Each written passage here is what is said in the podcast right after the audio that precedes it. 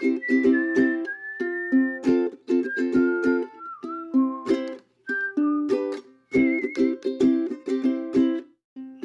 to the Solspace Podcast. Thanks for listening. Hey everybody, welcome back to the Solspace Podcast. Guess what? It's video this time. We are realizing that the video medium is a really good way to, to run a podcast, so you'll have access to this in the old school audio like we've always done. And now you should be able to see it on YouTube and LinkedIn. So this will be our first of these. With me is Scott Hutchison. Scott, you've been working with me on strategy for Solspace for a number of years now. Every single conversation we've ever had has made me a better person, made the company better. So just wanted to take a minute to thank you for all the work you've done. You and I met in person last week for the first time in the many years right. we've been working together.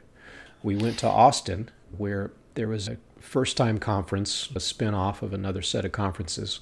It was called the Industrial Marketing Summit and this was put on by two marketing agencies and another sort of service software provider at TREW Marketing, Gorilla 76, and Cadenas Part Solutions, I believe is what they're called. So this was a summit, a conference, maybe 200 some odd people in Austin for marketing professionals in the industrial manufacturing space. It was perfect for us because that's our vertical. And these marketing directors need the help of a business like Solspace, web development company. We can take care of these websites that these poor marketing directors are struggling to maintain in this industry. So you and I thought, what if we did a podcast where we summarize some of the things that we took away from that conference, some of the things that came out of that? So that's where we're headed today. Yeah, sounds good. So we, we made a little list of some of the insights we came away with, and the first one on our list, not in any particular order, was the question of the transition from boomers to millennials. So one of the things we've been seeing in the industry, and it really came out of an sort of an interview I did with one of our one of our clients who came to us first from the industrial manufacturing space. They found us because of our expertise on craft CMS knew that we could build a pretty complicated website that could do a lot of the sales process for this business. I'm not allowed to name them, unfortunately, but out of that conversation, I learned that our client was a millennial. He and his brother took the business over from their father, who, as a baby boomer, started the company. And as they're taking it over, they're transitioning it. They're responding to the incoming new type of customer, which is a millennial customer the millennial buyer is a really different buyer than what those businesses have experienced before. But what I'm seeing is that it's a tsunami. There's this wave of change coming over the industry. So maybe you could talk a little bit about what your insights were from those conversations where this tended to come up. Yeah, this was something that I know we we've talked about it and we were we noticed it anecdotally and it was more of a hypothesis on our part. Hey, does this client that we're talking about that you mentioned are they are they the exception are they the rule? How prominent is this? And first, I'll acknowledge that we've got two Gen Xers here talking about the generation that came before yeah, us. We're the invisible between the cracks people. Do not perceive us. We are Gen Xers. We have the millennials taking over and entering into this market space. And it's something that when we were at the event, they kicked it off on that Thursday morning with a keynote. And Wendy Covey who's with TREW Marketing. She's co-founder of TREW Marketing, and they were one of the not just sponsors, they were the producers of this event. During her keynote, she brought this topic up. And when she did, she said, We all know that boomers are retiring. They're moving maybe even to leadership positions where this other work is going to be done by millennials. And I looked, and everyone else in the audience was like, There's lots of nodding yeah. and agreeing with yeah. that. I could see that also just from the people who were attending this is an industry when we're working with this industrial set. I think it can be easy to think that it's going to be you know, folks our age and up. But I saw a lot of younger faces, and it's something that they talked about pretty often. It was it came up not just in those that keynote and in other presentations, but it came up in just conversations we were having with people.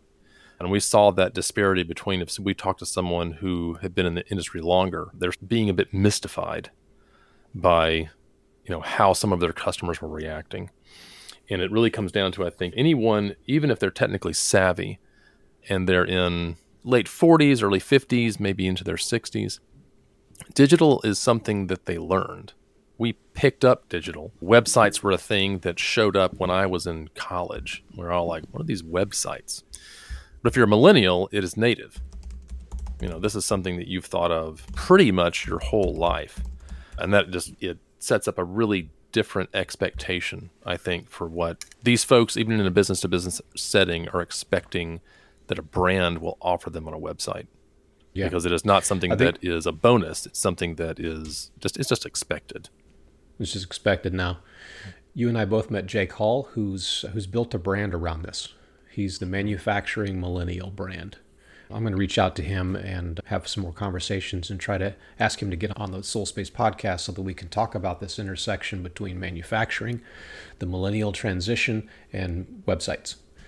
So that's someone we want to really tap into. This thing was like this. It was kind of like the ground we were walking on. It was it was this pervasive reality that everybody's dealing with, and it's not just a marketing and business and sales problem. It's actually an, even an operations problem. A lot of these manufacturing companies are grappling with, okay, what happens when all of our knowledge currently in these these people who are ready to retire what happens when they leave how are we going to hmm. transition this to a new set of people how are we going to attract millennials to this industry? How are we going to get them fired up about it? So there's a lot of concern about this. But none of these people that we talk to are quitters. Like these are resilient people who are ready to tackle a really big problem like this and really throw themselves at it. I think there's another pattern that we saw that you and I were noting in our list.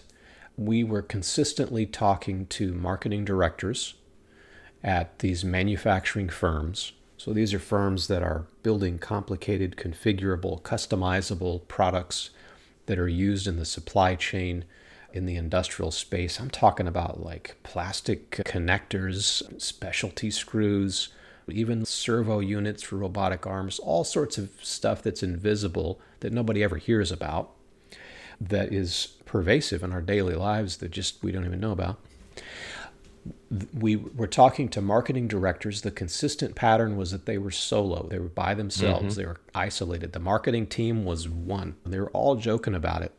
We probably met two exceptions to that where the marketing team was seven people, but the company was multinational. Like it needs to be really big to to see a different pattern other than the single marketing director struggling to get everything together. One thing we noticed was those marketing directors working solo, like juggling a bunch of stuff, spinning plates. There's two types. There's the type that has the backing of leadership, of the C suite, of management, upper like leadership management team, and those that don't. And you saw a lot of those marketing directors talking to people who did have support. And they're like, maybe I should get a different job because I just cannot continue to push this thing up the hill with no help, with no support. So, what mm-hmm. did you see in that regard? We talked to someone, I believe her name was Julie, and she worked for a brand yeah. that had recently acquired three other smaller manufacturing brands. And They did not manufacture the same product that her company did, but they were still within that supply chain manufacturing base. And mm-hmm. these three brands together probably equaled the annual revenue of the brand that she worked for, the sort of the holding company, the original company. So they were smaller brands for sure, but then she realized that they have no marketing people you know so they didn't so she was one marketing person for this brand mm-hmm. and then three others are now connected into it and now she became the one marketing person for four different product sets and they just didn't have it and this it i think one of the better they were all really good sessions these sessions we went to but one of the ones that i connected with the most was a session by a presenter named mary kehoe and she's the director of product and content marketing at collab software and she gave a talk about this idea of the alignment between marketing and sales. And while her talk was certainly positive, and she was talking about how we can achieve this, in order to do that, she was, of course, exposing the fact that there is this great disparity between marketing activities and the people who do it and sales activities.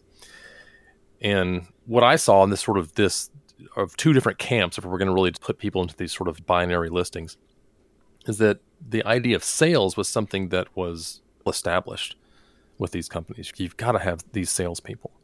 The idea of marketing was something that felt like it's fine. We'll I, I get it, but really it's where sales is at. And if they had someone, the marketing person said over here, maybe they dealt with the website every once in a while they did they, they supported sales when sales says hey i need a lead sheet or something i need this kind of work but they weren't really connected together and that was something that i saw that other industries particularly say the saas industry so software as a service industry i have seen a change over the past few years in which that industry has started really combining these disciplines of marketing and sales in a way that I'm mm-hmm. not yet seeing in manufacturing, which they see them as, oh, these are our revenue generating professionals.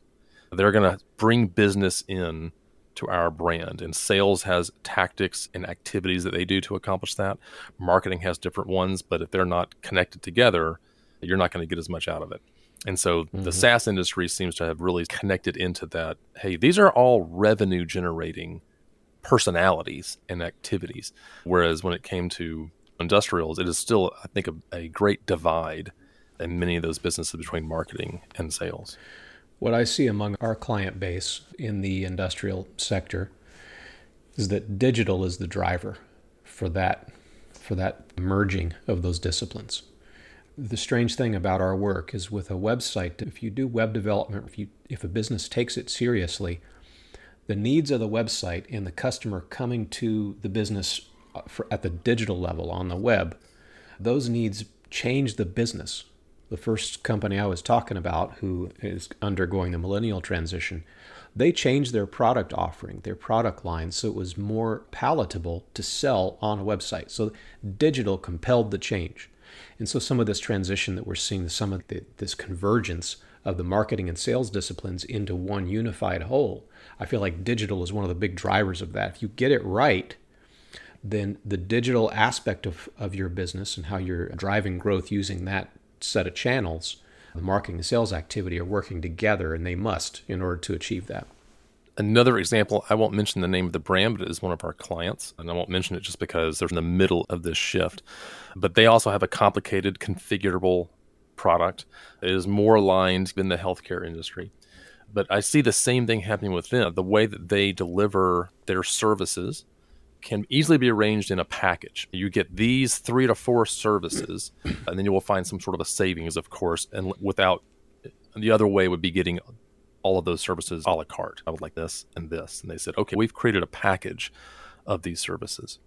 Most of their work has been done traditionally outside of the website, of the work of selling.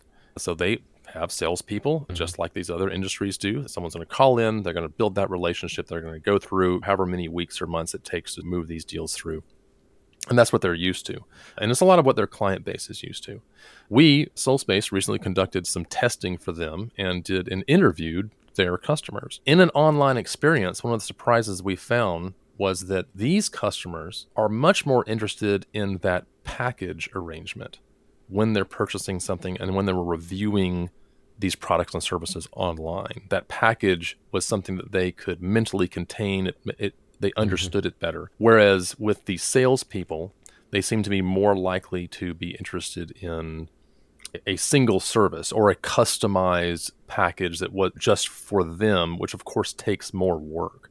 And so now this mm-hmm. client is doing that same thing. They're thinking, do we need to adjust our product set and even simplify it? They're still selling the same service, but do they need to arrange it in such a way that they have defined packages because that is something that sells well online? And yeah. they realize that this user base, and this is a big, this is one of the other takeaways we have about this millennial mindset, is that they expect to get a lot of information about what they're going to purchase online before ever talking to a salesperson. And they do expect to have e commerce transactions on this site. But they also know that some of these people will go 70% through their sort of buyer's journey.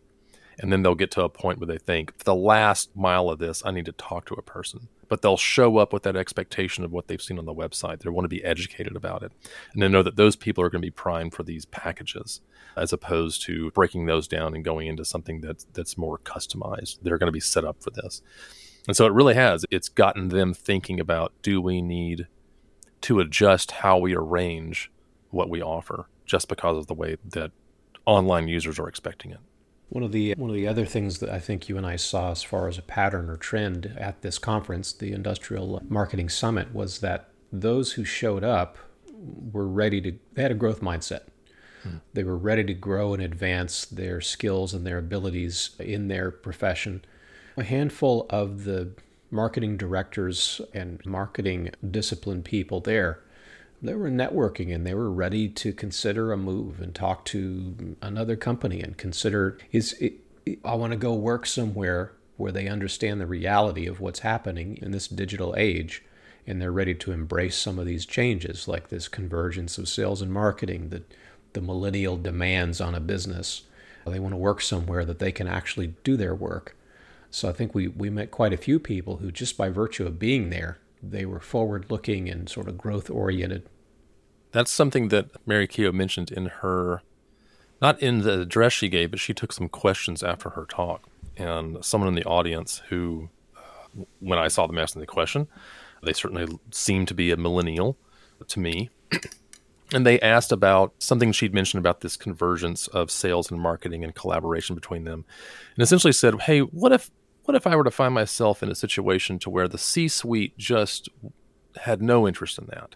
And no matter what we did, the C suite just didn't seem like they were going to be accepting of this higher collaboration level between marketing and sales, which would potentially hamper that marketing professional's ability to do their job. And she was pretty blunt about it. She said, "Yeah, I'd start looking for a job and give mm-hmm. give your notice."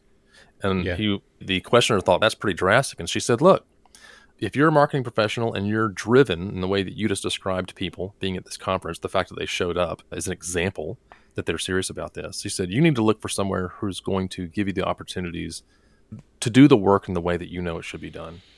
And mm-hmm. if they're not going to, then you should probably find an opportunity to move on to. And she even mentions that, hey, if you're going to this conference, you're automatically be at the top of the list of other people at this conference. They already know that you're serious about what you're doing, which just told me the other side of that is if you're not willing to connect into what digital can offer, not just selling something on your website, but allowing your website to be this revenue generator, to be something that benefits your operations.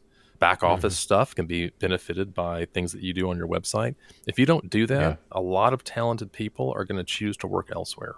This is this is another pattern that we saw that there is some pressure on these businesses to to adopt digital and to really throw themselves into modern marketing, and for these marketers to find businesses who are ready, who are ready to hustle.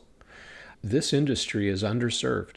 Its its adoption of digital, of the kinds of web development solutions that we've prov- been providing for a number of years, it's there. Quite a few of these businesses are a bit behind the curve. Even the large ones are surprisingly unsophisticated in their adoption of digital, and a lot of these marketers that we were meeting, these some of these digital marketing professionals, they were grappling with that fact. They were grappling with, okay, which of the businesses in this industry are ready to engage with the realities that are facing all of us right now. There was some resistance among some of these businesses. We talked to a business owner who he was pretty young to be called a boomer, but he was definitely ready to retire in 5 years. Really sharp individual we had a couple of really good arguments with him. He was like that old school type where you're not really getting any work done unless you're fighting. And he was trying to convince us that he can't sell what he does on a website. He said, My customers are going to come in, they're going to choose the cheapest thing they find on the web page, and that's probably the most expensive thing in the long run for them. They need to talk to me. I need to understand what's going on in their factory so I can recommend the right solution for long term savings, even if the cost up front feels expensive. So these marketing professionals at this conference are dealing with businesses who did it the old way for so long, and they can't even fathom a version of their company that could work online, that could work on a website. So we were trying to convince this gentleman you don't have to sell everything on the website. There's a subset of what you do that you sell on the website. You use the website to educate. Don't sell anything on the website if you feel like you can't, but you can educate your customer. They're demanding that you educate them digitally. So be there, meet them where they are. So a lot of these marketing professionals are grappling with the fact of the slow adoption in the industry. I think that adoption goes back again, I think, to you get a muscle memory. I remember talking to this gentleman, and he'd been doing this work for decades. You know, mm-hmm. th- this is the way this works. any change maybe feels like a fad or it doesn't fit me. It's fine for other people, but it doesn't fit my work. And in the end, that mentality was going to is going to end up being a challenge as the years go on because there will be that expectation that mm-hmm. work has to find you have to find some way to make that work uh, in a digital presence. And we're talking websites. But when we say this, we mean the web. We mean the entire ecosystem. So we're talking uh, the hub of your brand's website, subdomains you might use, whether it's marketing, lead gen, landing pages you're building, your social media presence, the way your ERP is connected in from an inventory management system, the way your CRM is going to behave with this. All of these sort of digital connections are something that certainly are going to become not just more prevalent and not even just expected, they're going to become, I think, necessary. And for a business to say, when it becomes necessary, we'll do it then. This is something that I watched happen in an industry, the healthcare industry. Still experiences this some, probably a decade or so ago. They were dealing with this in a different way, and they had a mandate between HIPAA, the Health Insurance Portability and Accountability Act, which has a lot of different pieces to it. We think of it as consumers as one that protects our their private information, but there's a lot of things in there about what the government says. Here's what healthcare providers must do. And then they had a change in medical coding and a drive towards a mandate toward having electronic health records. This pushed the healthcare industry, forced them to go towards a more digital offering. It was really difficult for them to adopt this but they had to because these other regulations were really painting them in a corner and they had no choice to, but to do it. And I see that manufacturing is, is in a similar space now in which they're being they're behind the times and they're just like healthcare, they're an industry where the people who do this work are smart, educated people who work with complicated concepts, complicated machinery, and yet translating that over into a space where how they're connecting with consumers and other businesses and providers, there, there was this disconnect. And I see that we've got manufacturers who are setting up very complicated robotics in their shops and in some way are still think, what do you mean automating inventory on my website? That sounds why would I need to do that? You think you're yeah. automating your machine floor, right? You've been yeah. doing that for a long time. This is the yeah. same thing with your data that you're doing with your product development and your product manufacturing. So we see this we see this resistance, but at the same time, there are companies in this space that are flourishing as they as they adopt. One of the things hmm. that we're trying to emphasize when we're talking to these companies, especially our customer is the marketing director of businesses like this. That's our primary contact. That's the one who reaches out. That's the one who is handed the task of dealing with the website. There, it's always the marketing director who owns the website. And when we're talking to these people, we're meeting some of them who are embracing the change and who are really where the businesses are throwing themselves at the web and really giving it a go, and those that are resisting it. And it's some of these people are just going to have to retire for some of this change to take place. But those that are adopting it, one of the clients that we've been talking about, he joked a little bit about how, how he was allergic to his sales team. He, he's got, I can't stand sales guys. Like they, they make him crazy in certain ways. And he was moving on to the web so that he could mitigate that, so he didn't have to rely so much on like a human sales team. Now, I'm not saying you offload everything to the web. There's really human contact is critical in this industry. You really have to get the solution right. But you can offload a lot of that. And the digital experience can do a lot to support the educational path, the configuration custom- customization path, and it can do a lot to get someone to reach out and contact you and make that human connection so that it can bridge that gap so we're seeing there's resistance to adoption, but those who are really flourishing and they're taking off and they're really investing in building up an asset out of a website instead of just calling it annoying marketing expense. That mindset, and you said it's almost always a marketing director that is our client contact because they're the ones who are responsible for the website. And this goes back to that talk that I mentioned that said, hey, there's a garden wall of sorts often between sales and between marketing. And if the website lives in marketing, that means that the website is not seen as something that is connected into sales activities. It is something that supports it from a messaging standpoint, but is not connected in. Whereas we've seen this with some of our clients and when we were talking to people who were moving through this to start seeing the website as a sales tool, something that, mm-hmm. that salespeople can rely on uh, to do work that just they have to do the same work uh, with every person who calls in if they've never been to the website about education and onboarding them and it just it takes time. And the idea that you could use uh, something quote passive uh, that works 24 hours a day for everyone that is relatively infinitely scalable to do that work for you and to to to get a contact or to get a lead that is far warmer and far more down that path, the buyer's journey, than they're used to being. Right. That gives salespeople the opportunity to really work on closing sales and really work on mm-hmm. the relationship part of it and not work on that just the on ramping of yeah. getting someone up to speed on, on on what it is and what they do and what the implications are of that.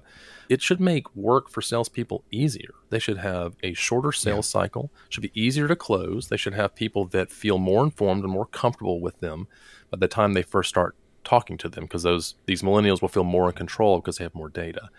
So that's yeah. another thing I would like really to see how sales departments and people in charge of that side of the revenue can start saying, okay, how can my team, my sales team, how can we make use of the website? How can, yeah. you know, even if it's the point of them actually using it with a prospect. Hey, we've got a configurator on the site. Yeah. You know, let, this is going to help me move you through this process. We need to we customize see a lot of the conversation being supported. Like they'll be on a phone on Zoom call, do a screen share. They'll use the site to explain and make their point, and they'll send screen grabs and they'll send links to the site. So there is a lot of that activity taking place. It's interesting that a minute ago you brought up, hey, you've been applying automation to your factory floor for many years. Mm-hmm. Why, or are you so uncomfortable automating part of your sales process? And one of the things that I saw at a trade show I attended this week in Anaheim, where there was a lot of industry, but certainly automation robotics was a component of it. A lot of the people walking around and talking were talking about how robots don't take away jobs, they make the human jobs better. Those are more interesting, better paid, more fruitful jobs. And the same thing is happening on the sales side when you adopt digital. Just like you were saying, we let computers do what they're good at, which is provide information, educate, handle data, streamline some of that process. And we let the human side that the humans are so good at of the sales process, let that flourish. And so some of these sales roles, when they're embracing digital as a tool, they're making much better connections with their customers because the repetitive computer oriented stuff is taken out of the way when done well. So we definitely see that pattern emerging. It's a little bit slow in adoption, but I think there's a lot of opportunity there. This could be a good place to end this podcast. We touched on a lot of the big patterns that we saw when we were there in Austin this this overlap between industrial manufacturing and marketing and digital. There, there's a lot to discuss here, but some of those key points are some trends I think we're going to continue to see and hopefully be able to do something about it as things go on. Scott, thanks for coming on the podcast. This is our first video one. I hope it went well. Hope you enjoyed it. Thanks for having me, and uh, looking forward to seeing the videos of those talks from the Industrial Marketing Summit that they should be delivering out in just a few weeks here. Every one of those would be worth seeing for those who are tuning into this. They'll be out in a few weeks, according to the according to TREW Marketing, who's putting that together. Yep. So I'm looking forward to that too. There's some that I missed and some that I re- need to really repeat and go back through. There's a lot of mm-hmm. good information in there. So thank you, Scott. All right. Thanks. We'll See y'all next time. All right. See you next time. You've been listening to the Solspace Podcast.